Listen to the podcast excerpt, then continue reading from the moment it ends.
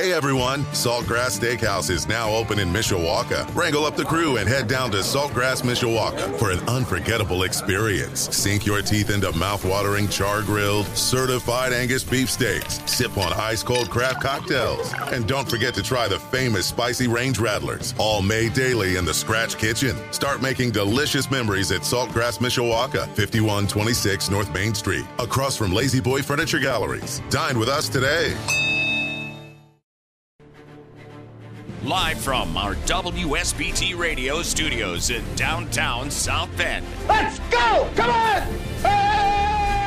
Welcome to Budweiser's weekday sports beat. Wow, don't blink. A lot of major intestinal fortitude going on here. On your home for Notre Dame football. Knocked down by Wooden. The game is over. The Irish is upset Florida State. Notre Dame is number one and Notre Dame basketball. Number one ranked UCLA Bruins have been upset by the Irish of Notre Dame. Good!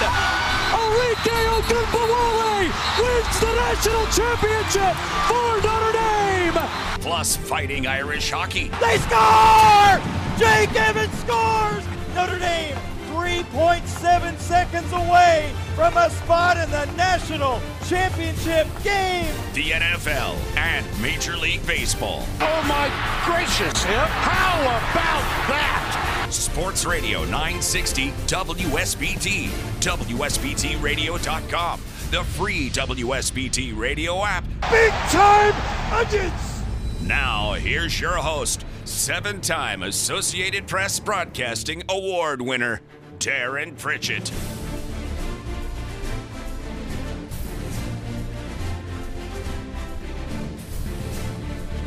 Hi again, everyone. Welcome to Budweiser's Weekday Sports Beat as we start a brand new week. I guess it's kind of championship week around college basketball.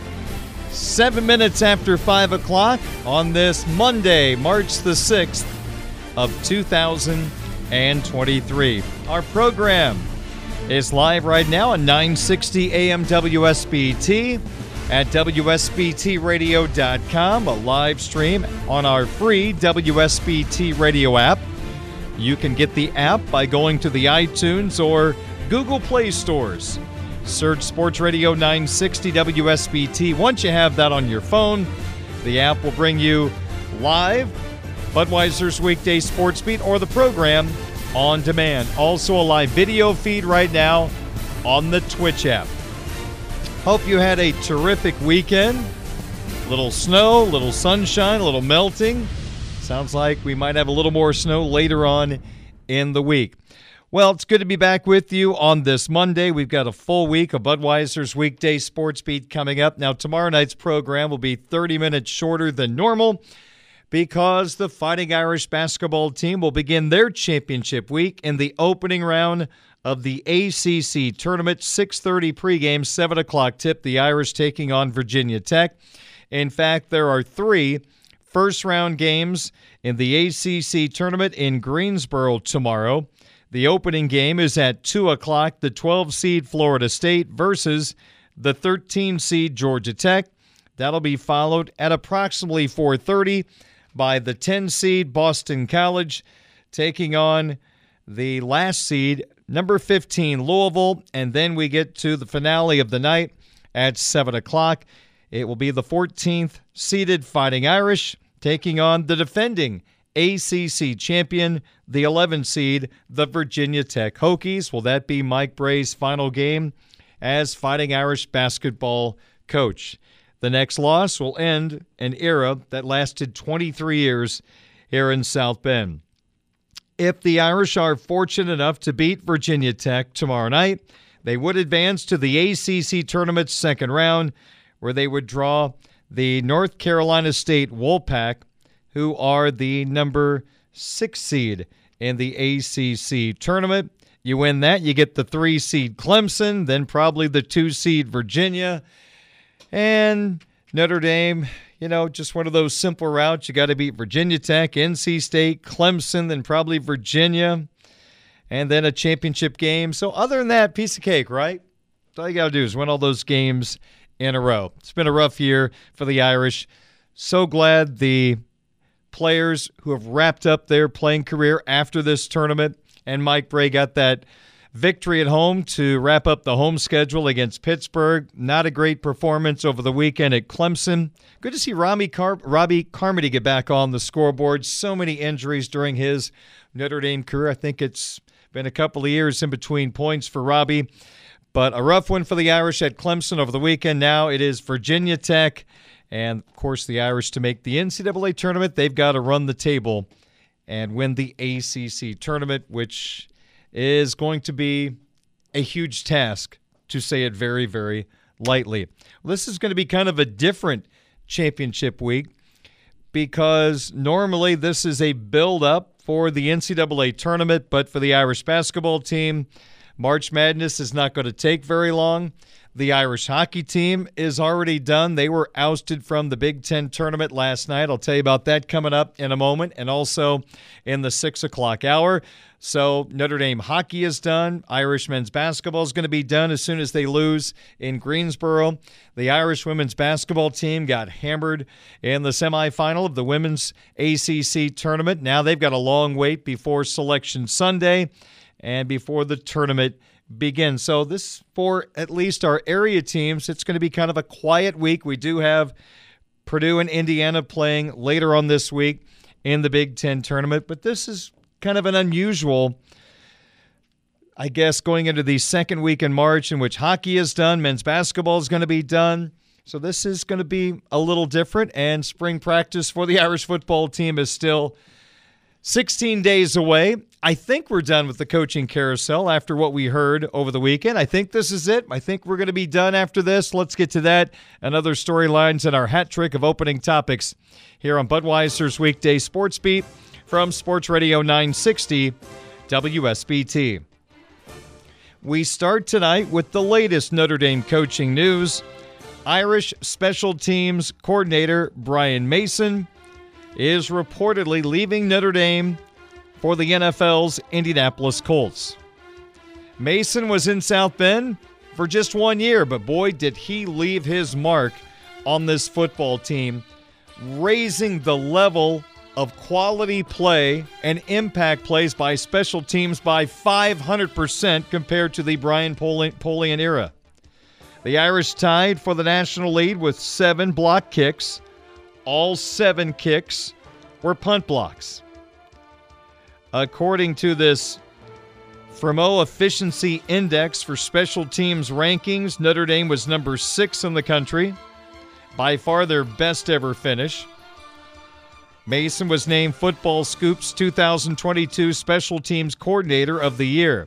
The Irish had a great run. Remember, they blocked a punt in five straight games. They had two in the same quarter against UNLV at Notre Dame Stadium, both by Isaiah Foskey. I didn't know this stat until Blue and Gold Illustrated came up with it, but I like this stat.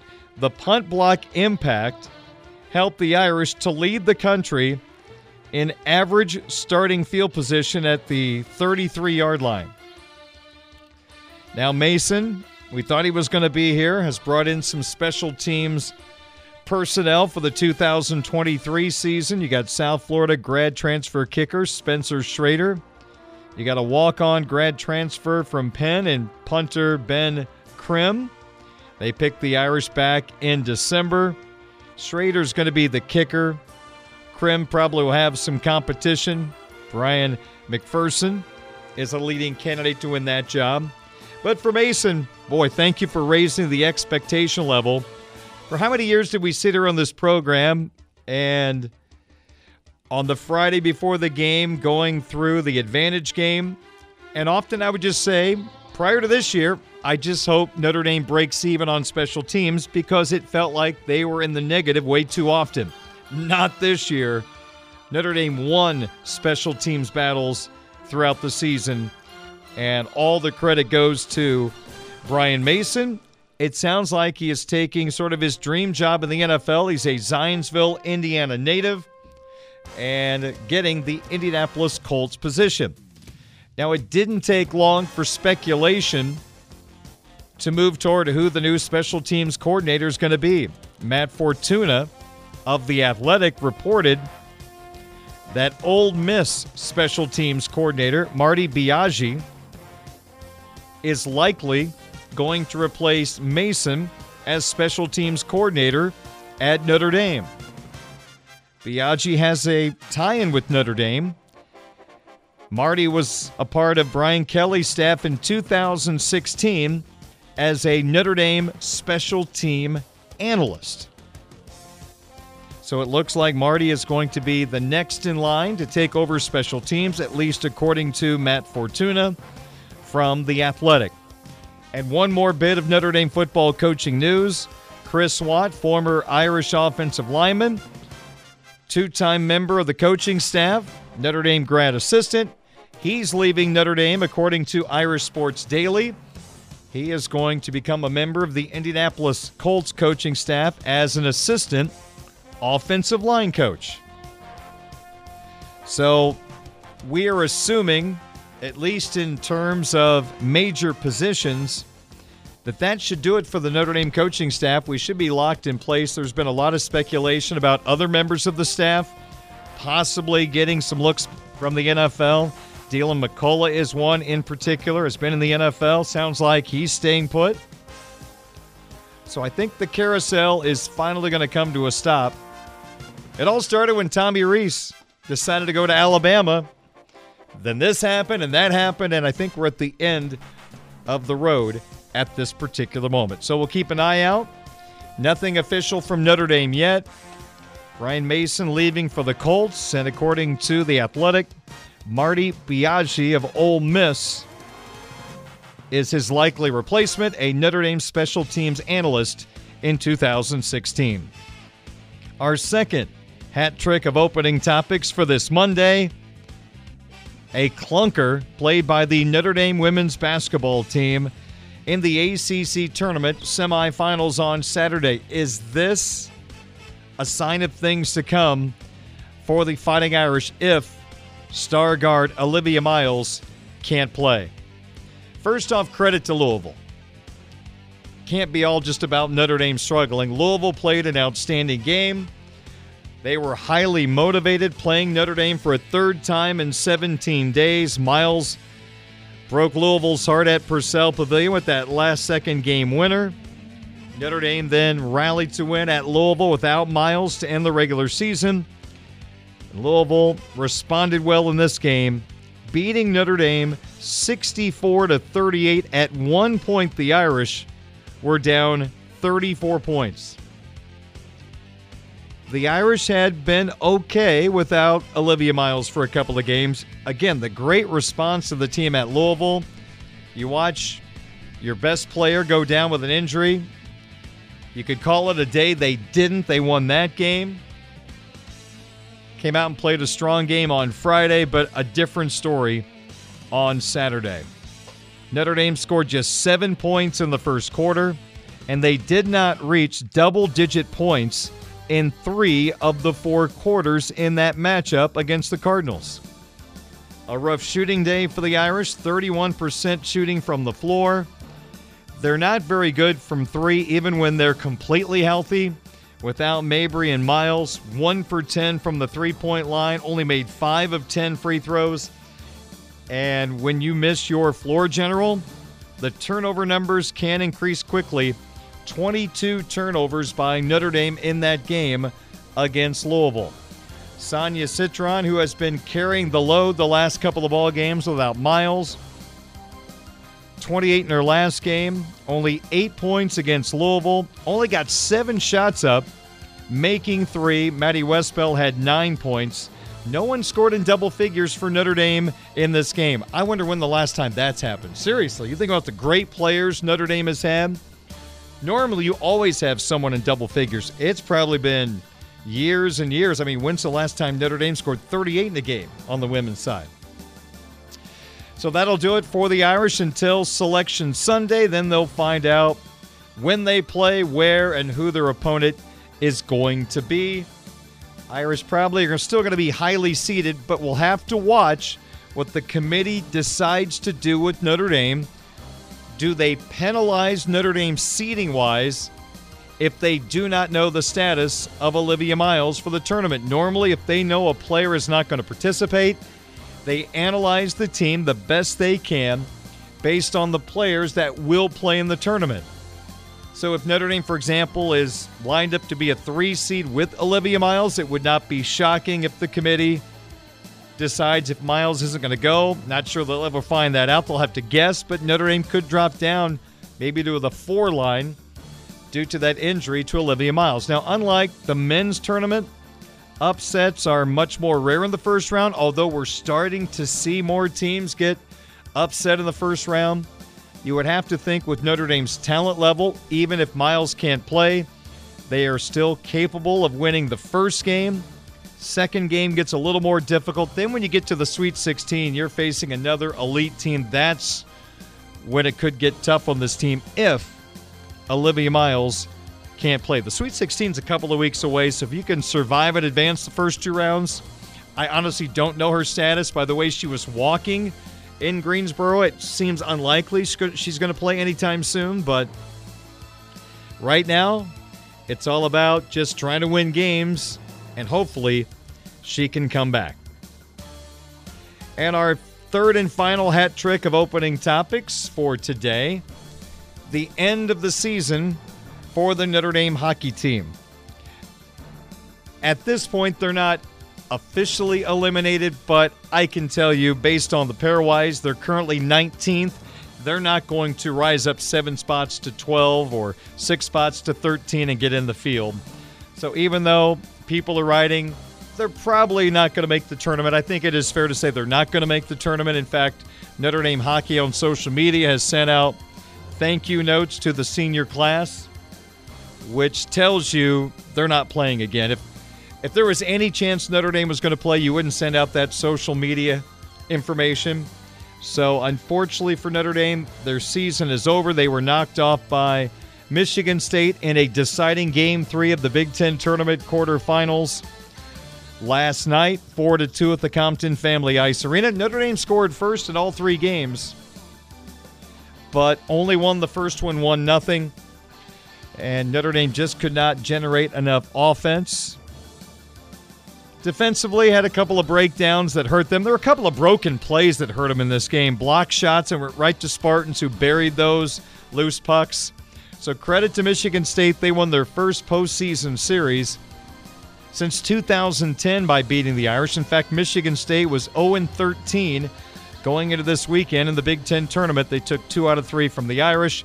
Notre Dame's season is over at 16, 16 and 5. What's next for the Irish? I'm going to talk about that kicking up the 6 o'clock hour in about 40 minutes here on WSBT Radio. And that's going to do it for our hat trick of opening topics for this Monday evening.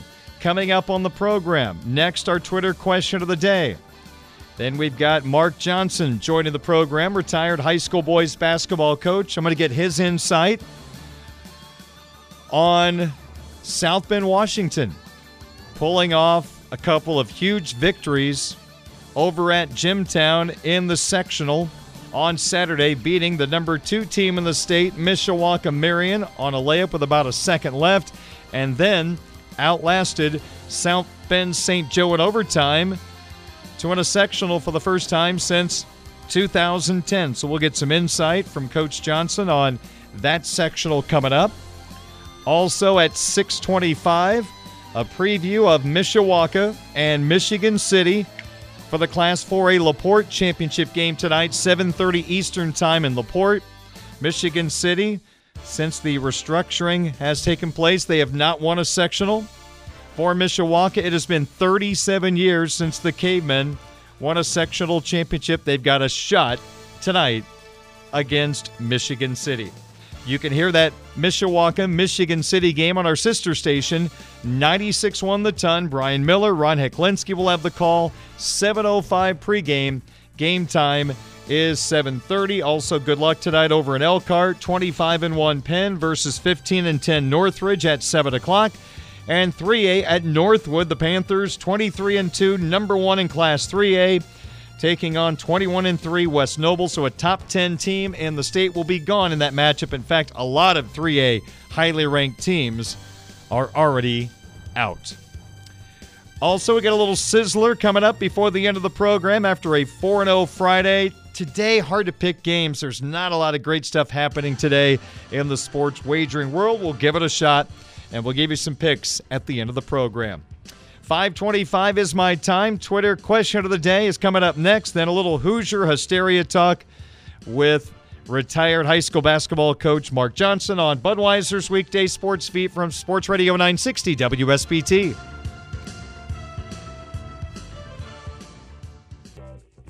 This is the Budweiser's weekday sports beat Twitter question of the day from Sports Radio 960 WSBT.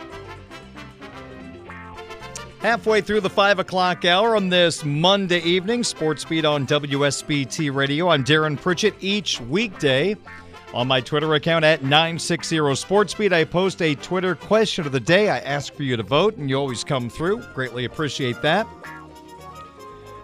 Last week, we finished the week with this What characteristic will you remember most about Notre Dame basketball coach Mike Brey? Of course, Mike Brey. His run as Notre Dame basketball coach will come to a close with the next Notre Dame loss after 23 years on the job. So, what characteristic will you remember most about Mike Brey? Your four choices the nickname the loosest coach in America. Choice number two, when he went with the turtleneck look. Choice number three, the back to back Elite Eight runs in the NCAA tournament. And your fourth choice, that magical run, winning the 2015 ACC Championship, winning the tournament in Greensboro. Here's the voting results, and coming in fourth place, getting some love, 18.4%, the classic turtleneck look. That's how we got to know Mike Brey, the turtleneck with the sport coat on. Eventually, the turtleneck went away, but still, we can all picture Mike back in the day, in the turtleneck, 18.4%. 2015 ACC champions got 24% of the vote. Boy, that was a great run. Jerian Grant, Demetrius Jackson, Pat Connaughton. That group getting it done, going through Duke and Carolina to win the championship. 25% of the vote. Actually, let me check that. 30% of the vote went to the loosest coach in America, the nickname that Mike picked up just because of his personality, never seemed to get stressed out about anything, very calm and cool until it was time not to be calm and cool. Uh, how ironic was it when Notre Dame played their final home game against Pitt, Mike Brey's final home game at Purcell Pavilion, and the ACC puts John Gaffney as one of the officials. Gaffney was the one that Brey referred to at Florida State a couple of years ago like, we're in the league too. Come on, Gaffney. It had to be a joke, right? Was that coincidence? Well, Gaffney was there and the Irish won. Winning the vote, 34.2%. Said the one thing they'll remember about Mike Brey those back to back Elite Eight runs. The first year, that was the team that had a chance to go to the Final Four, lost to that undefeated Kentucky team on a last second shot in the Elite Eight. The next year, the team wasn't as good. The bracket broke their way, and they took advantage, getting to the Elite Eight a second consecutive year in 2016. Thank you for voting. Greatly appreciate it. Today's question was posted earlier this afternoon. Which Notre Dame football statistic from 2022 will improve the most in 2023? Your two choices. The offense last year averaged 31.8 points per game. Your other choice on the defensive side of the football, the defense gave up 23 points per game. So, which is going to improve the most? Offense, 31.8 points per game with Sam Hartman, Or will the defense get better in year two under Al Golden? They gave up 23 points per game last year. I'm going to be really curious to see how this voting goes, and I'm not sure as I sit here right now which direction I'm going to go. It feels like Hartman's going to make a difference. The offensive line's going to have to be retooled. But you got two great tackles, great running game. Got to replace Michael Mayer. Interesting. Very interesting. I like this question. We'll see how this question unfolds. We'll have the results for you on tomorrow's program. Which of these two stats will improve the most this year? Offense 31.8 points per game, defense 23 points per game. Quick timeout. We'll talk some Hoosier hysteria and how did South Bend, Washington get it done. We'll talk to retired high school basketball coach Mark Johnson coming up next on WSBT.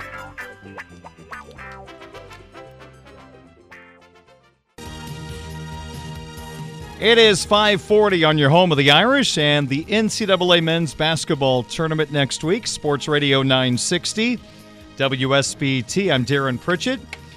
We have Mishawaka versus Michigan City in the LaPorte sectional final on our sister station, 96.1 The Ton. Tonight, pregame coverage starts at 7.05 Eastern Time. Game time is 7.30 Eastern Time. Over in Elkhart tonight, Penn versus Northridge at 7. Northwood, great matchup. Panthers and West Noble at 7:30. Several sectional crowns were handed out on Saturday. Congratulations to John Glenn. They won a title, and as did South Bend, Washington, who won two thrillers over at Jimtown to win their first sectional since 2010. Retired high school basketball coach Mark Johnson joins me once again to talk some Hoosier hysteria here on WSBT Radio. Well, Coach, you lecture me every year. Never take anything for granted. Anybody can beat anybody in Hoosier hysteria. And sure enough, the number two team in the state, Mishawaka Marion, a team that beat Washington handily during the regular season. Washington flipped the script, and thanks to a last second layup, they beat Marion by a final score of 43 to 41. Coach, as you watch that game, what was one or two things that Washington did so successfully that allowed them to beat this outstanding Knights team? Well, first of all, Darren, I want to go back to what we were talking about about the history and tradition of the Indiana High School tournament. And if you remember right, what does it always do during sectional week? it snows. Thank you. I don't know very much about very for very many things, but I do know enough about, again, the tradition and history, and it always snows for the sectional week. Um, and it did. And so now we move on to the next part. Um, the games, Darren, at Jimtown, the, the one thing I want to throw out, and I have to, I hope I'm just not rambling a little bit on this, but you don't have to be the best team. You have to be the best team on the floor that night. And Washington was that night.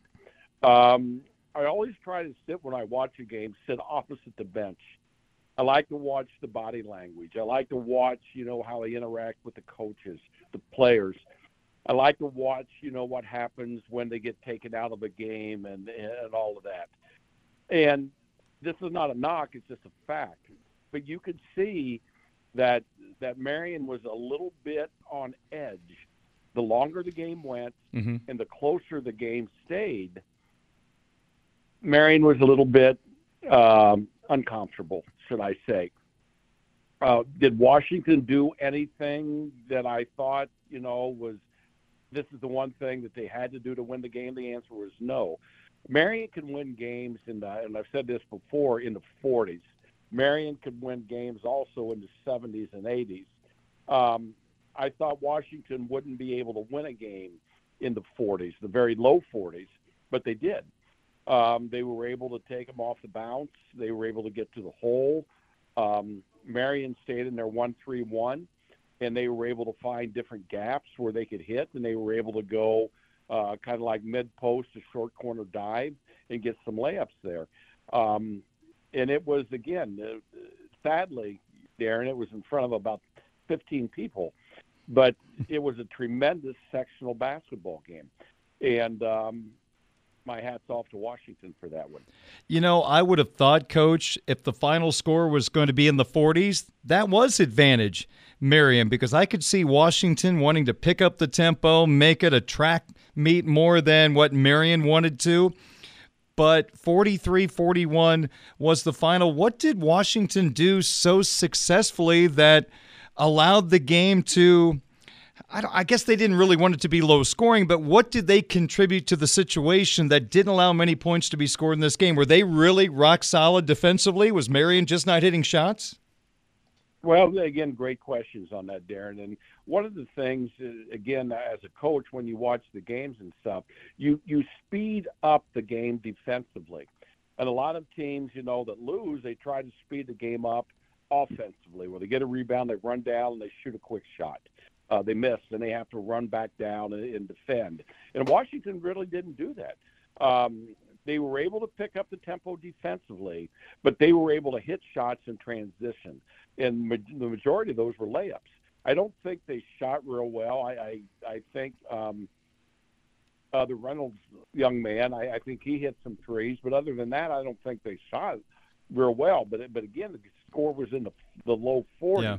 and so there wasn't a whole lot of offense you know, in on that. But there was some very, very solid defense. And again, it, it, it was a great, great game that uh, basically, you know, I know in the mind of Washington and I know in the mind of Marian, the winner of this game is going to win the sectional and it almost didn't happen. Yeah, because in game two, Washington and St. Joe went into overtime. The Panthers won 62 61 after beating St. Joe just a few days ago, 66 to 59. And I told you last week, I really like this St. Joe team. They've got a lot of young parts and they're going to be really good for a couple of years, but you don't want to take it. You want to take advantage of an opportunity this year and you get Washington in the sectional. What was the main storyline from that game? Well, again, it was making shots, getting stops, making shots, or should I say, getting stopped, making a shot, and getting a, uh, and then getting another stop. And I thought Washington did a little bit better job being able to make a get a stop, make a shot, and get a stop. Um, St. Joe, and again, I, I think Eric Gaff did just a phenomenal job with this group. And I, I think, you know, what they were in, they were in a position where they really had a chance to win the game in regulation, and they really had a chance to win it in overtime, um, but they didn't. And so this is where they have to be able to come back and, and really, really understand the why, not necessarily the what. Well, we got beat. Well, we got beat in overtime. Okay, why? Why did we get beat? Why did we get beat in overtime? What was the one possession that we could have done that would have got us a stop – or would have got us a basket. And whenever you lose by one, uh, you you pull your hair out. And me, hmm. I mean, I it gets grayer from a standpoint that this is what if we would have been able to do one time, one person, and then we would be sitting, uh, you know, on the couch feeling like we were pretty good.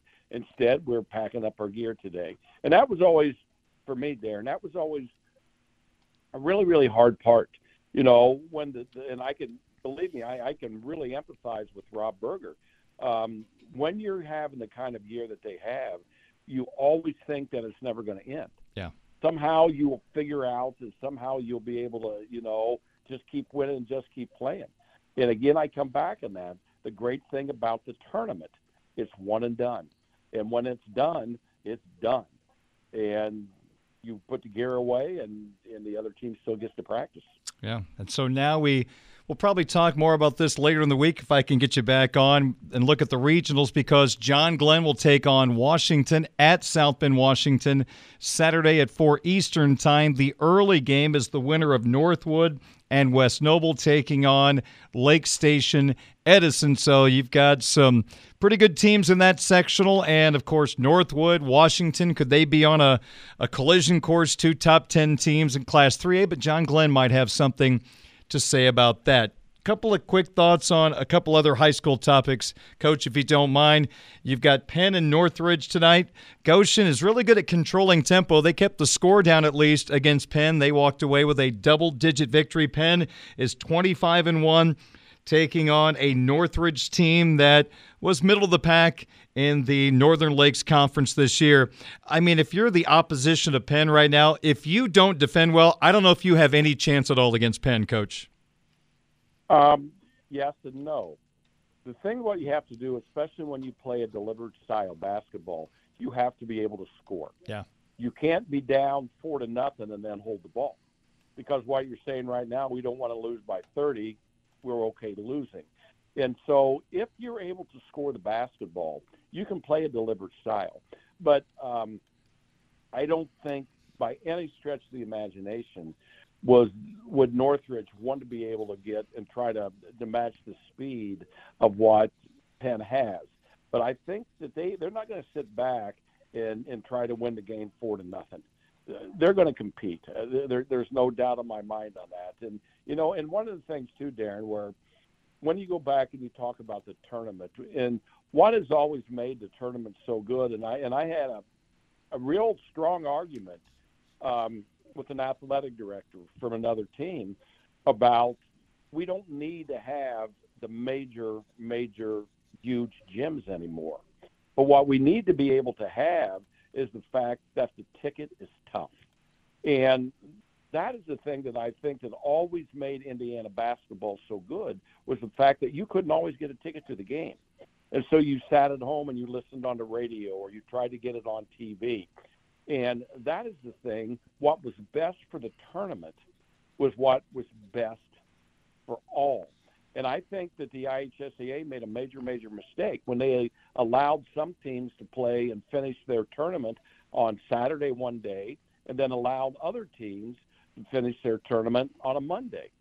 And there is an advantage and there is a disadvantage. But again, that's what makes the tournament great. The fact that it isn't fair is what makes it special. But I, I again, nobody called me, nobody asked me. but I think if we were going to go through and have this tournament, the championship games are on Monday, the championship games are on Saturday, and they didn't do that. So now we're going to watch Mishawaka and Michigan City. We get to watch Penn and Northridge, and they're going to be good ball games. Yeah. It, it is not. Would I be shocked if Penn blitzes them? No. Would I be shocked if Northridge would all of a sudden pull something out? Um, no, I really wouldn't. And that again, and I'm beating a dead horse on this, Darren. That's what makes the tournament so great. Yeah. All of a sudden, those jump shots that went so good, and all this chemistry was so positive.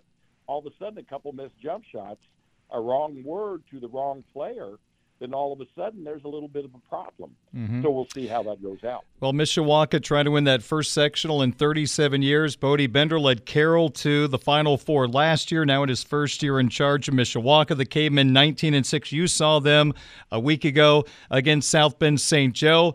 If you could give Coach Bender, a pep talk. Any thoughts for tonight's matchup? What comes to mind taking on this Michigan City team who has the great Jamie Hodges, probably the best scorer right now in the entire sectional?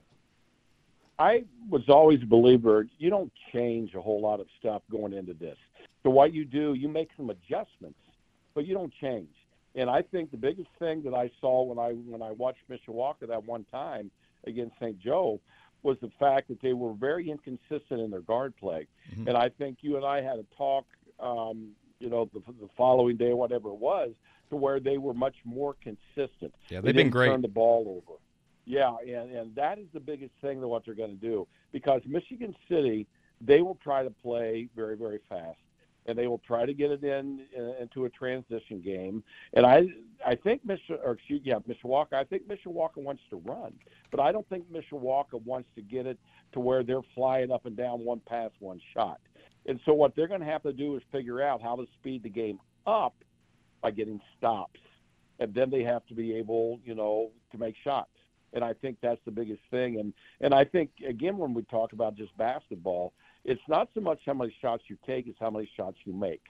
And that is the biggest thing that I think, um, for an example, Hodges, if he's going to get 30 points, well, you want him to shoot it 30 times. Mm-hmm. If he gets 30 points shooting it, you know, 10 times, then all of a sudden there's a problem. Uh, we're not going to beat him.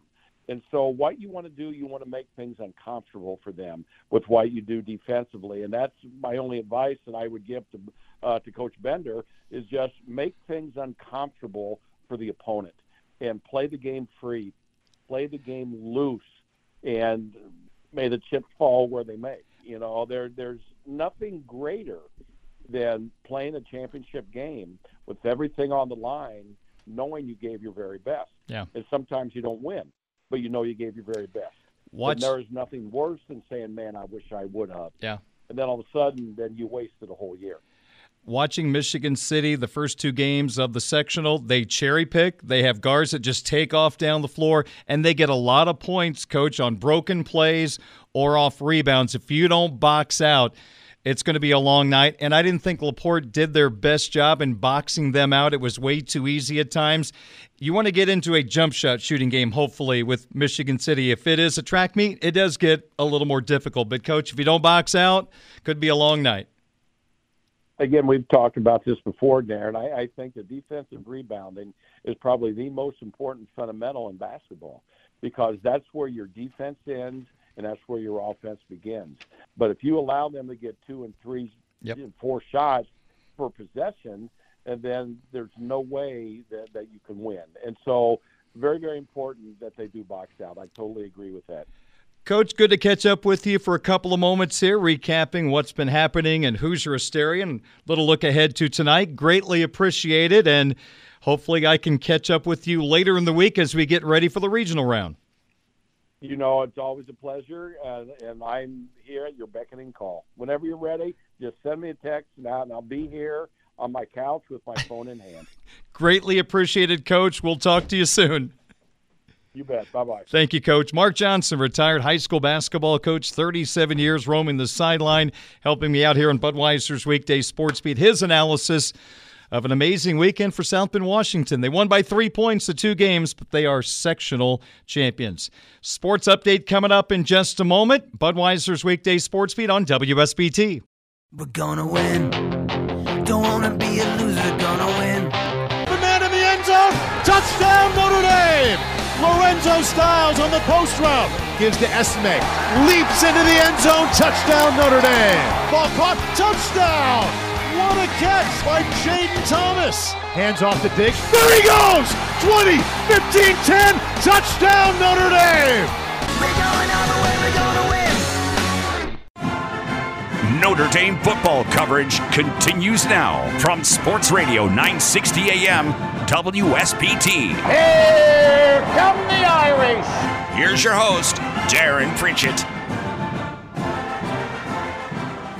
It is the second hour, Budweiser's weekday sports beat on your home of the Fighting Irish and the upcoming NCAA men's basketball tournament.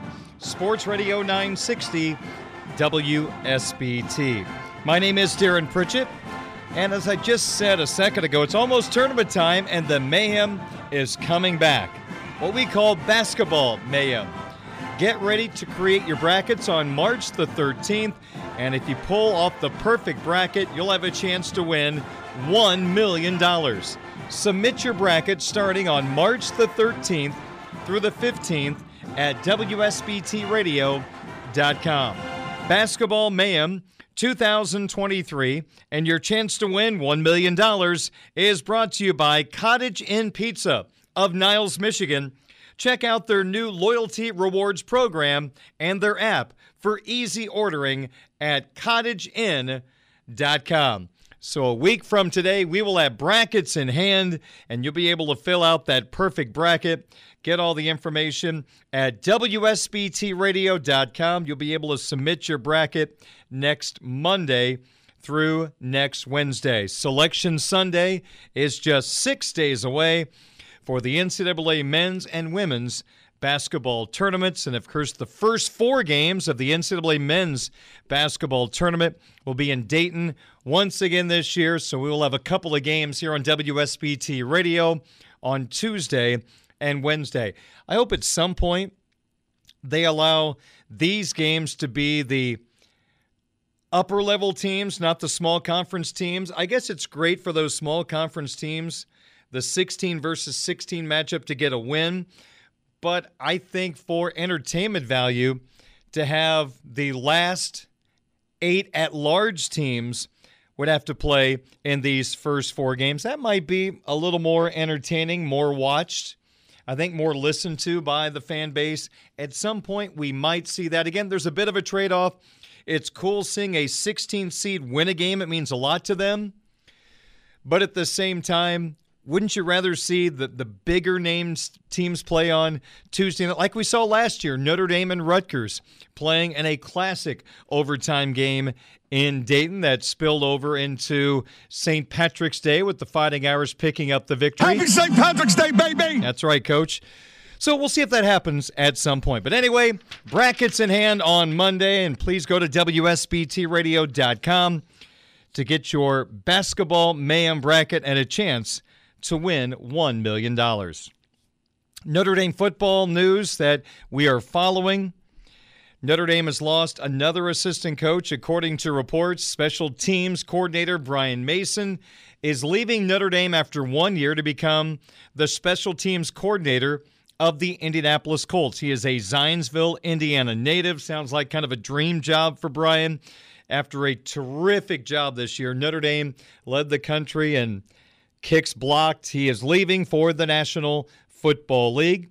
According to the Athletic's, Matt Fortuna, he's reporting that Mason's replacement is going to be Ole Miss special teams coordinator Marty Biagi, and he has Notre Dame ties. Marty was a special teams analyst at Notre Dame under Brian Kelly in 2016. No official word yet from the University of Notre Dame. That's what's reported from the Athletic's. Matt Fortuna that Marty Biagi will be Notre Dame's new special teams coordinator, and then the staff should be ready to go for spring practice, which begins in 16 days. Sounds like our running back coach, Coach McCullough, had a lot of offers to go to the National Football League, including from the LA Rams, but he decided to stay put in South Bend, which is great news for the Fighting Irish football team. Well, Marcus Freeman spent a couple of nights at Notre Dame hockey games this year, but he'll have to wait until next October to see the Fighting Irish hockey team play at the Compton Family Ice Arena once again. In fact, it'll probably be December since he's going to be a little busy in October and November. But the Fighting Irish hockey team, their season came to a close last night. A disappointing loss on home ice in game three of the Big Ten tournament quarterfinal. Things looked really good for the Fighting Irish as they got off to a great start in the series. On Friday, Notre Dame shut out Michigan State 1 to nothing. Ryan Bischel, the MVP of this Irish hockey team, posted his fifth shutout of the season, and only one goal was put on the board.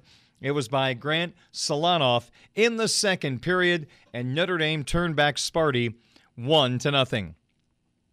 It looked like maybe Notre Dame is going to sweep Michigan State as the Irish got off to a fast start again. Game two Saturday night, getting a first period goal from Solag Bakich, but Michigan State would score four of the next five goals, and they defeated the Fighting Irish by a score of four to two. Jack Adams scored a third period power play goal to bring Notre Dame to within four to two, but they fell short, which meant we had a win or go home deciding game three of the Big Ten tournament quarterfinal last night at the Compton Family Ice Arena. And for a third consecutive game, Notre Dame would score first. Justin Janicki from the left circle took a shot, beautifully screened by South Bend native Landon Slaggert. He got right in front of his old teammate, goaltender Dylan St. Cyr, and the puck sailed right by St. Cyr and Slaggert. Justin Janicki picked up his eighth goal of the year, and Notre Dame had a 1 0 lead. But Michigan State off a broken play, a block shot by Notre Dame. The puck went right to Mueller, who has just hurt Notre Dame all year. He got the goal to tie it up. We were 1 1 going to the second period. Michigan State grabbed the lead. They had a terrific face off play in which the person taking the draw won the draw, walked around our face off man, Primo, and this was Mueller, by the way. He then kind of headfirst dove and tipped it to the middle of the zone. And right at the top of the blue paint, Jeremy Davidson had an empty net to basically fire into. And so Michigan State scored to take the lead, and they would go on to beat Notre Dame by a score of four to two. The Irish got to within three to two with a six on four power play goal. But the Irish then pulled the goaltender with over two minutes to go, down one, and Michigan State would score an empty netter. And that's how things wrapped up last night. Final score Michigan State 4 and Notre Dame 2. For the Spartans, they move on to the Big Ten tournament semifinals, and they win their first postseason series since 2010 when they beat Alaska Fairbanks in the old CCHA tournament. So, a monumental victory for this proud Michigan State program that's trying to get back on track. They've won three national championships, but they have been down for way too long for their standards. And Michigan State will travel to top seeded Minnesota for a Big Ten semifinal on Saturday. The other semifinal, the three seed Ohio State, who on their home ice knocked off Penn State in a deciding game three last night, three to one. The Buckeyes will take on their rival, the two seed Michigan, in Ann Arbor on Saturday. For the Fighting Irish, frustrating way to end the season 16, 16, and 5. And for the Fighting Irish, it was a season filled with frustration, inability to score more goals in even strength situations. Five on five, Notre Dame was pretty good defensively all year. Unfortunately, the inability to consistently put the puck in the net at even strength was one of their downfalls. Their penalty kill, which was number one in the country last year, was in the bottom five this year. They gave up quite a few goals the first weekend, and then there was a series they had trouble up at Wisconsin. Otherwise, they were a lot better than the stats indicate, but when you put all the numbers together, they were in the bottom five in the country. There's a big group of players that probably have played their final game with the Irish as players have run out of eligibility, or maybe, who knows, some may go to the portal. I think that's just what we have to deal with nowadays. I think the interesting decision is going to be Ryan Bischel. The Irish goaltender had a terrific year this year, entered last night's game with a 932 save percentage, which is fantastic. Could he sign a pro contract in the next couple of weeks? I think he could. But I wonder if Ryan decides to come back, and I look at it this way. Over his career at Notre Dame, until this year, he was never consistently the starter. He always shared time with someone. He hasn't played a lot of games at the collegiate level. An opportunity to come back next year, get another full season under his belt. It would really stabilize the Notre Dame hockey team going into next year, in which there's going to be a lot of freshmen on next year's hockey team. So I think one of the key decisions is going to be if goaltender Ryan Bischel decides to return to Notre Dame for one more year. Does he enter the portal? Does he sign a pro contract? He's got some pretty good options after a terrific season by Ryan this year. Another storyline a couple of guys that were drafted by NHL teams. They have a decision to make a pair of junior forwards in Ryder Rolston and Landon Slaggert. For Rolston, suffered an injury about a month ago, never came back, and he is a guy that was traded. His rights were to the Chicago Blackhawks. Do the Hawks want him in their minor league system, or are they okay with him staying with the Fighting Irish for one more year to continue to develop? The Hawks are one team that trusts this coaching staff to make their players better. They don't necessarily have to put those players in the minors to get them groomed. Notre Dame can do that. And Landon Slaggert, the South Bend native, his younger brother Carter will join the Irish next year. Does Landon stay one more year to play with Carter? He was a third round pick of the Blackhawks. Similar situation. We'll see what the Hawks and Landon decide to do.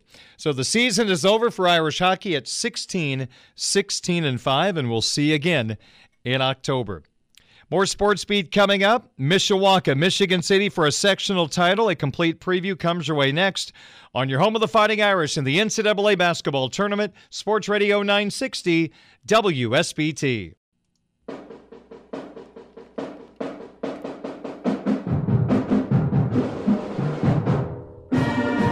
It's another night of Hoosier hysteria in northern Indiana due to the bad weather late last week.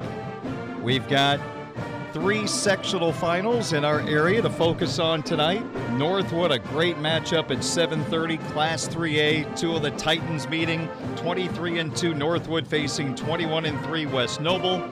Over at Elkhart in just a few moments at 7 o'clock, 25 and 1 Penn will face 15 and 10 Northridge. And over in LaPorte, 7:30 Eastern Time tip. 19 and 6 Mishawaka versus 18 and 6 Michigan City. Brian Miller, Ryan Heklinski will have the call on our sister station 96.1 The Ton. We'll talk to Brian Miller in just a second.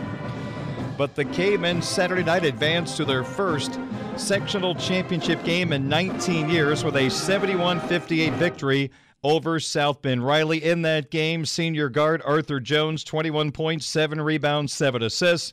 Junior forward Brady Fisher, 17 points, 5 rebounds. Junior forward Cooper Pritchett, 13 points, 7 rebounds, and Rashawn Johnson had 11 for the Cavemen that improved to 19 and 6. They take on a Michigan City team tonight that is looking for their first ever sectional title. Let's go back to Saturday night. The game was on 96-1 the ton. The head coach of the Cavemen in his first year as Bodie Bender, he sat down and visited with our very own Brian Miller and Ron Heklinski on with caveman basketball coach Bodie Bender and former caveman boss Ron Heklinski. A little uh, party up here in the. Uh, sorry, coach, I'll get your uh, headset turned up there. A get that bit. headset, man. everybody wants. To, everybody know. wants to hear. I got to talk to the engineer. you know, need to talk to the engineer. Seventy-one fifty-eight. The happy totals. Your kids started off fast. They started off on fire, and uh, truly, really didn't cool down. Yeah, I mean, I go back to Wednesday on how they practiced. Uh, you you saw a different look in their eye. Wednesday was probably the best practice we've had all year, and Thursday they didn't quit. It was the same type of practice, and Friday we just kind of put the bow on it, and you could you could see it, it was a it was a different mentality on the bus coming over. Everybody was quiet. Everybody's listening to their music to get them going, and you could see the look in the eye of we're not losing the basketball game tonight. I mean, it's focus. It's, yeah. You know, it's this time in the state tournament now. You're in this. I mean, you're in the sectional championship game. It's focus, and obviously you could tell that uh, South Bend Riley was two for 13 from the three-point line in the first half, and and obviously it wasn't because they had great looks. Your defense really pushed them out. They were three steps out hard, and I know you talked about that. Yeah, uh, the philosophy basically for most of the night. Now they threw some in, you know, late in the third, in the fourth quarter but the philosophy was to back off and let them go ahead and shoot challenge threes. We just couldn't have them get to the paint. I'll be interested to go back and watch the film to see how many times they actually got in the paint the first half. I, bet it's under double digits. Um, we just did a good job of keeping them out of it. Um, and, and I thought at times we frustrated them. I mean, I don't think there's any question about that. Defensively, you, you played really well. And when they got to the paint, I mean, they're so little they couldn't get anything off your size inside. Really hurt them, and uh, I think that bodes well for you uh, on Monday night when you play. Talk about Monday night. I mean, this game's this game's in the bag, man. I mean, talk about Monday uh, night. Well, Monday, Monday. Give me a chance, and I can give you a call tomorrow. Let me watch, look at the film a little bit. Let um, me enjoy this one. 71 58 Cavemen. We're going to have a tall task Monday night. They're, they're good. They're well coached. Um, Tom Wells has done this uh, a million times, and he's got a really good point guard that we're going to have to we're going to have to find a way uh, to, to limit him on some things. I mean, I think it sets up really great for you Monday night because I think I think one of your strengths are you do such a great your team does such a great job of stopping penetration, and when guards get in the air against you, you I mean, there's always someone there to take a charge. Right, sliding and I, and I think that sets up great for you right. on Monday. I, I thought I thought tonight just like Tuesday night, uh, was another great night of blocking out. You know, the the thing that I write, the last bullet point I write under the defensive stuffs on the board is block out, one and done. I thought the first half uh, we lived up to that to that mentality, and, and really it continued into the second half. We're visiting with Bodie Bender, head boys basketball coach, Mishawaka High School, who pick up win number 19 on the season tonight. They improved to 19 and 6 with a 71-58 win over South Bend Riley. Coach, when you look at the scoring column, you know Arthur certainly of recent has had his points and started out very solid tonight. 12 points in the first half, finished with 21 for the game. Rasan had a very quiet double-figure night. Cooper Pritchett, really? blue what did, collar. What did Rasan have? Had 11 according oh, to the old man's numbers nice. here. 13 for Cooper Pritchett, 17 for Brady Fisher, and as I made an announcement, I think mid third quarter, fans, Brady Fisher's back. Well, yeah, he's back. I, I thought uh, we had obviously we had great balance tonight, um, and to give ourselves a chance on Monday night, we're going to have to have great balance again. I also thought, while we mentioned the double-digit scores for them for the Cavemen, that Jackson Snyder played a very, very good floor solid. game. He was solid. He he helped us really do a good job of taking care of the basketball. I thought a couple times, uh, more than a couple times there, late in the third quarter, fourth quarter, he did a great job of flashing when we would get trapped in the backcourt and got it, and then it was pretty much off to the races. We either got a layup or threw it back out and ran some clock. Um, he was terrific tonight. Yeah, I don't. Th- uh, when he gets the ball in the middle of the floor and, and, and turns and looks opposite, I mean, who wants to press you, right? Because right. it's big. I mean, right. because it's a layup. Right. Yep. Mishawaka winner. They will advance to a sectional championship for the first time since 2004, and they will take on the Wild. The try again the Wolves of Michigan City as tonight Mishawaka defeats the Wildcats of South Bend Riley 71-58. Coach, any final thoughts? I know it's going to be a busy, busy day tomorrow. a lot of film, a lot of preparation, a lot of notes, and then uh, hopefully some time with your players Monday to you know mentally get ready and get on the bus to come over and play for yeah, all the marbles. Yeah, we're gonna have to figure out how we want to handle Monday and, and walk through a little bit. Um, so yeah, uh, a lot of preparation tomorrow. I'll be on that computer. I better make sure I get home and it's charged.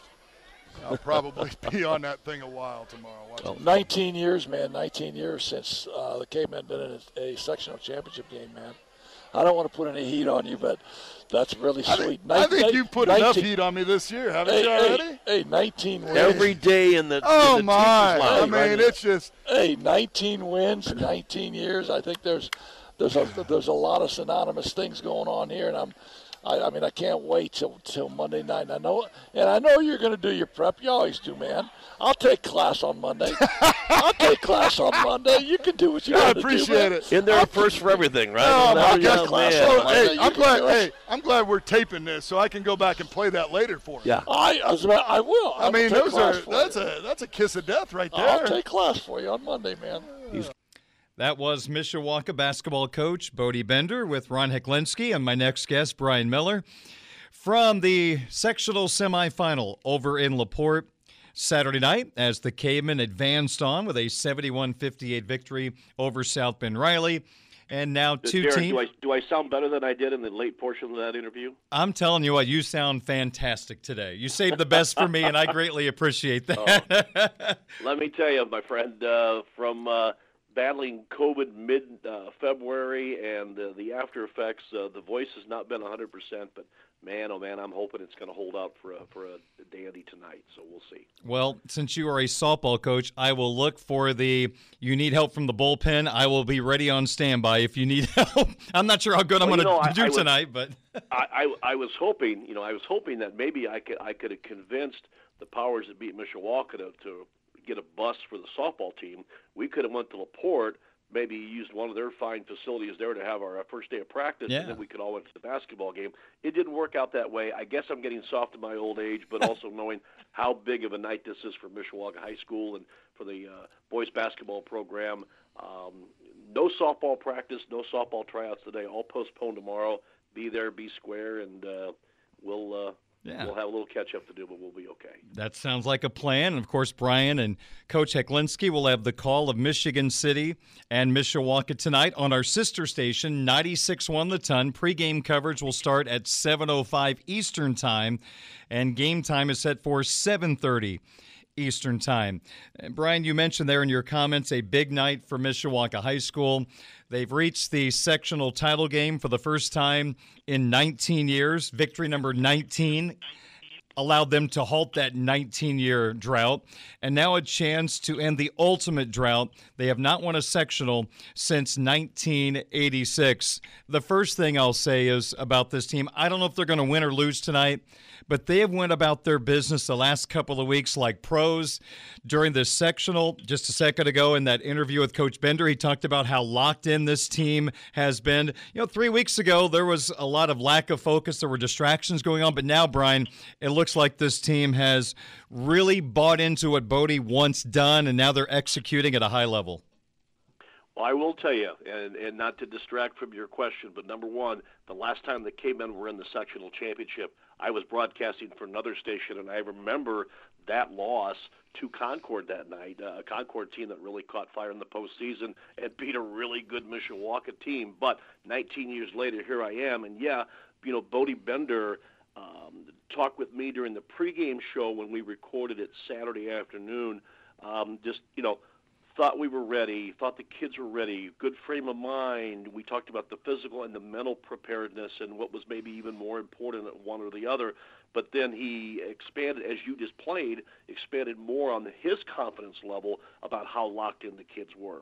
The, you know, and, and, and Bodie's pretty open with you and I and other members, you know, here on our broadcast team and Ron Heklinski about things and some stuff we talk about on the air, some things we don't but I was really surprised at how open he was about that, but truly how confident this team was. Because let's face it, Riley and Mishawaka was a great ball game back when they played in December, but uh, that game was was really never a contest Saturday. It was not. The good news is Mishawaka is playing their best basketball. I think the last week or so, it all started with that win over South Bend St. Joe to wrap up the regular season, then blew out Plymouth and took care of Riley. And I think the common thread has been getting off to really good starts, and that's been a key, I think, Brian, so far in this sectional. The, the pressure's been taken off a little bit just because they have gotten off to great starts, mainly due to the play and the shooting of point guard Arthur Jones. Arthur's gotten off to a couple of good starts in both ball games, but you know what? Uh, even when you make other mistakes, when you put the ball in the basket, and I, I remember Coach Heklinski's uh, stats in the post-game show Saturday, uh, Mishawaka shot what 50 some or nearly 60 percent for the ball game or better. Um, makes up for a lot of woes when you do put the ball in the basket. But you know, I think when you when you talk about putting the ball in the in the hoop, but really defense has helped make make the offense. Uh, the transition transition game for the K-Men has improved greatly, and I think they're locked in defensively right now, and certainly a much much better defensive team than when Laporte, or rather when Michigan City and and Mishawaka played back in December.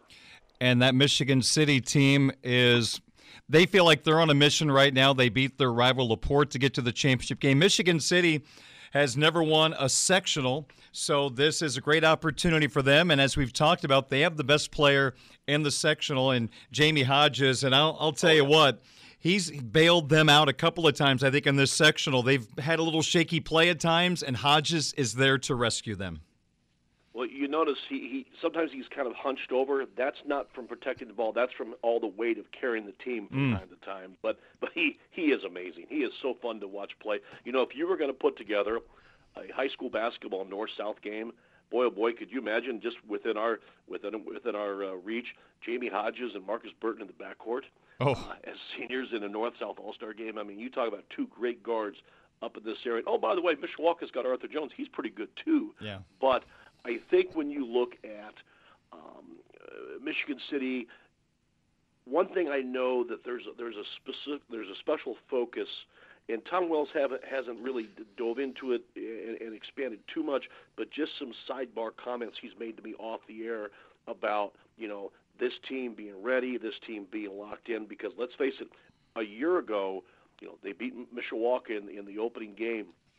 They advanced. They beat Laporte, their rival game too and they gave up a fairly handsome lead in the championship to South Bend Adams. Adams putting together one of the most magnificent comebacks I had ever seen. I, have been covering Hoosier Hysteria for 35, 40 years. And that win by Chad Johnston's team last year to win that sectional, uh, Michigan City truly felt like it was stolen from them. So I think they're on a mission, and I think they feel like this is their time, this is their turn, and certainly the celebration Friday. You know, you alluded to that with me off the air before this interview tonight. Uh, um, you know, the, the celebration that Michigan City uh, uh, with the confetti and just you know the uh, the celebration by the players. Um, maybe they thought the championship game was played Saturday night at six o'clock. Mm. Brian Miller, Mishawaka broadcaster. You'll hear him on 96.1 The Ton tonight, starting at 7.05. This is my thought. I'll let you jump on this comment, disagree with it. But I think Michigan City is the better offensive team, but I think Mishawaka is the better defensive team, and I don't think it's even close. Well, there's no special teams in this, so we can't wait for a field goal or a kick return. But but I would agree with that. Yeah, no no question about that. Uh, going back to December 13th when they played, uh, I might have I might have put a coin flip down on defense, on who was the better team. But I think there's a there's a true commitment there. I also know you know Bodie Bender has worked really really hard in instilling his defensive philosophy and getting these kids to buy into what what they need to do. And you know, let's face it, uh, also getting Brady Fisher back, and just from a physicality standpoint and a competitiveness standpoint and strength standpoint, I know I made the comment after uh, he had one of his stretch runs uh, middle of the game on on uh, Saturday against Riley. Hey fans, Brady Fisher's back, and this caveman team needs him healthy. He is healthy. He's playing well. Uh, if they can play the game defensively, and one of the big, big keys, and using the football term, don't let the ball get thrown over your head. You can't let Jamie Hodges have 65 foot passes for assists, for backdoor slam dunks, or for, for transition hoops. Otherwise, it'll be a long night for the cavemen. Mm. Well, I think one thing that is going in Mishawaka's favor, the inside play of the Cavemen's been pretty solid recently. In fact, you go back to the Riley game, Brian. You take Brady Fisher's numbers and Cooper Pritchett's numbers, they went a combined 13 of 14 from the field, both in double figures, both right around six or seven rebounds. To me, those two have their hands full tonight with the length and the athleticism of Michigan City. They're going to have to really battle on the boards because I watched Michigan City get a lot of cheap free points right around the bucket against LaPorte because I didn't think the Slicers did a good enough job boxing out in that game. No, I would agree with that, and certainly Allen Briggs is a handful. Uh, if it wasn't for Jamie Hodges, we'd be talking about Allen Briggs. Allen Briggs, Allen Briggs is probably the second best player on this Michigan City team. Averages like 14 points, five rebounds, three assists per ball game. Brighton Franklin, he was a highlight reel. He was fun to watch play Friday, or I'm sorry, Saturday in the semifinals with his slam dunks, and you know, a kid who only averages 19 a game or nine per game rather had uh, had 20. Um, I mean, uh, those two are certainly a handful. Marcus Day is quiet, you know, kind of quiet. You know, you don't his numbers don't pop out on the stat sheet as far as points are concerned, but he's a big physical physical specimen. Six six. He's a load inside. Truly, you know, uh, your kid Cooper, Cooper Pritchett, certainly uh, Brady Fisher. Uh, the minutes that that possibly Ace Troyer gets off the bench tonight. They're going to be critical on their inside play, but the bottom line, Mishawaka guards are going to have to rebound. And the good news is, Rasan Johnson's a good rebounder. Arthur Jones is a good rebounder. And Jackson Snyder, while he's only 5'10", he can go in there and, and physicality-wise, he can play with the big kids. So the, the Mishawaka guards are going to have to help rebound tonight. We watched film of the Michigan City Laporte game last night and also the Mishawaka Michigan City game. And one thing I picked up, and I saw this in person the other night, Michigan City will cherry pick. Their guards will take oh. off down the floor, and that's why they got off to such a great start against Laporte. They took off as soon as the ball was going to the rim, and they feel like their bigs are going to take care of the rebounding. They get a lot of cheap points with cherry picking, so I know Mishawaka was prepared for that against Riley. They did a good job, but this is going to be an ultimate test for their discipline because they're going to have to have somebody back, or it can really – become almost an avalanche with the way they get those points so quickly.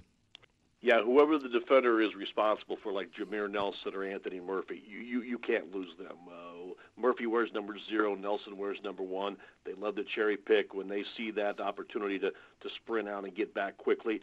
Uh, they know that Jamie Hodges is going to find the open man up the floor. He is no doubt uh, one of the best point guards in the state of Indiana. So uh, Mishawaka just has to know their assignments, and I guess goes back to defense, defense, defense. Um, and certainly, hey, if you get the rebounds, you know they you know you get the offensive boards they can't they can't crash and they can't go on that fast break as quick so rebounding is a big big key but defensive assignments will be huge I got to let you go. Your pregame is going to start in a couple of minutes, so I got to let you get focused.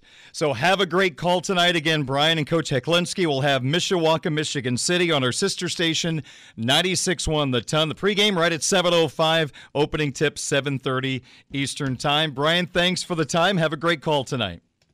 19 years since they've been played for a trophy in boys basketball, and it's been 37 years since they won one. Uh, what a celebration it's going to be, uh, hopefully for the Cavemen tonight. But I anticipate a great ball game. Thanks for uh, spending some time with me, and uh, we'll see you uh, see you over in Slicertown. All right, sounds good. That's Brian Miller. I'm Darren Pritchett. Sports Beat continues in just a moment on WSBT.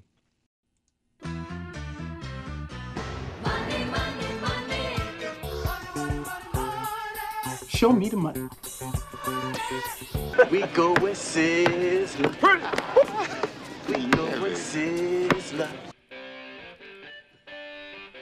Final segment for Budweiser's weekday sports beat for this Monday evening. My name is Darren Pritchett. It's time for sports wagering conversation here on WSBT Radio. Let's start with my suggestions from Friday's program. The suggestions went very well. I needed one of these type of days, and I got it on Friday. Mainly because I follow college hockey very close since I call the Notre Dame hockey games, so I don't know if it gives me an advantage.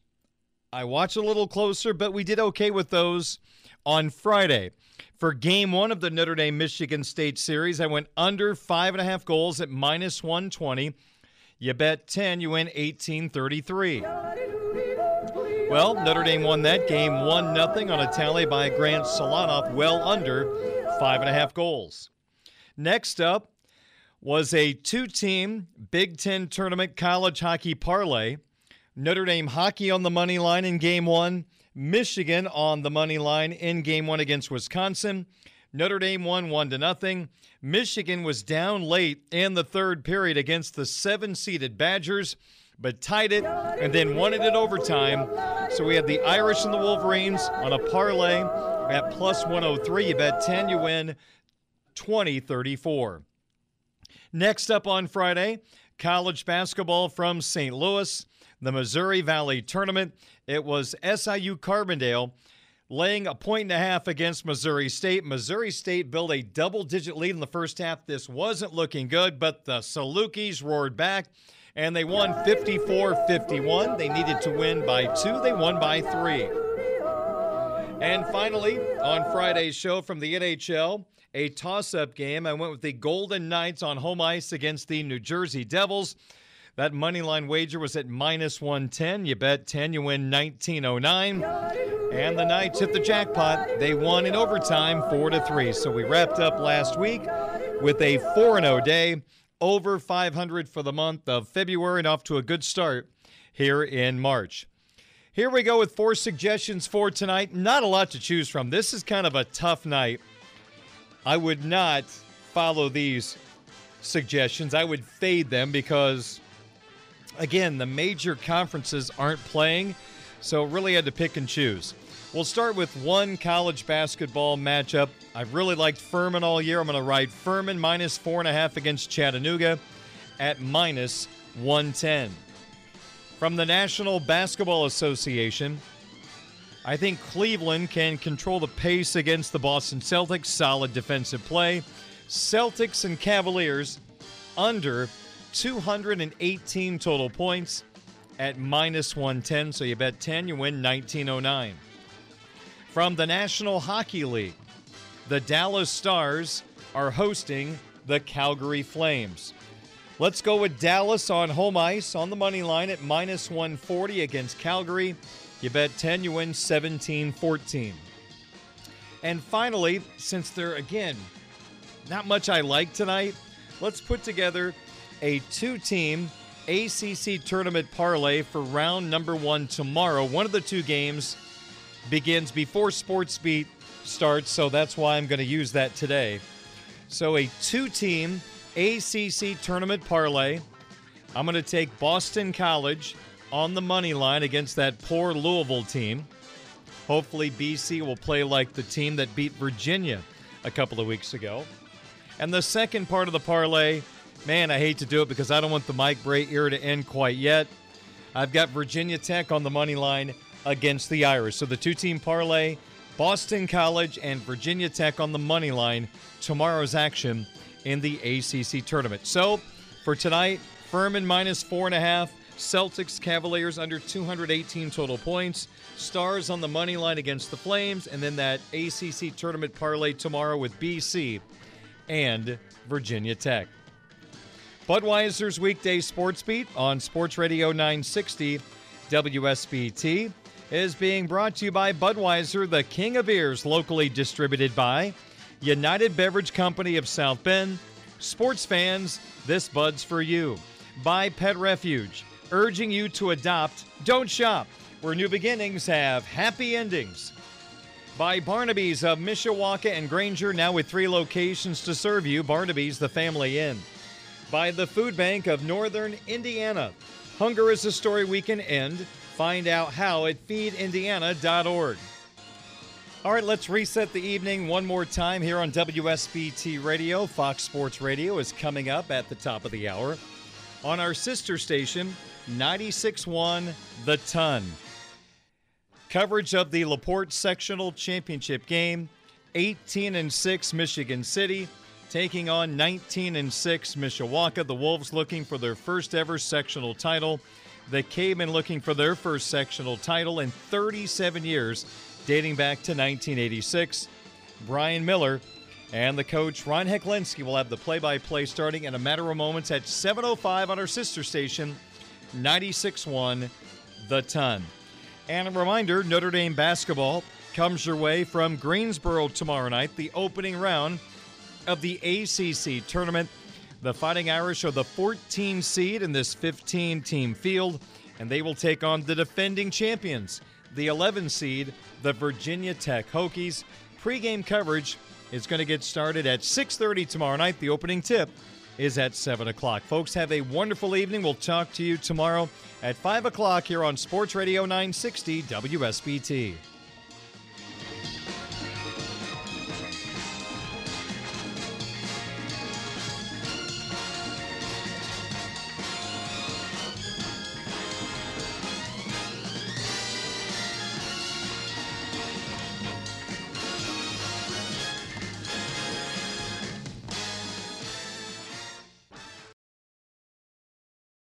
Everyone, Saltgrass Steakhouse is now open in Mishawaka. Wrangle up the crew and head down to Saltgrass Mishawaka for an unforgettable experience. Sink your teeth into mouth-watering char-grilled, certified Angus beef steaks. Sip on ice-cold craft cocktails. And don't forget to try the famous spicy range rattlers, all made daily in the Scratch Kitchen. Start making delicious memories at Saltgrass Mishawaka, 5126 North Main Street, across from La-Z-Boy Furniture Galleries. Dine with us today.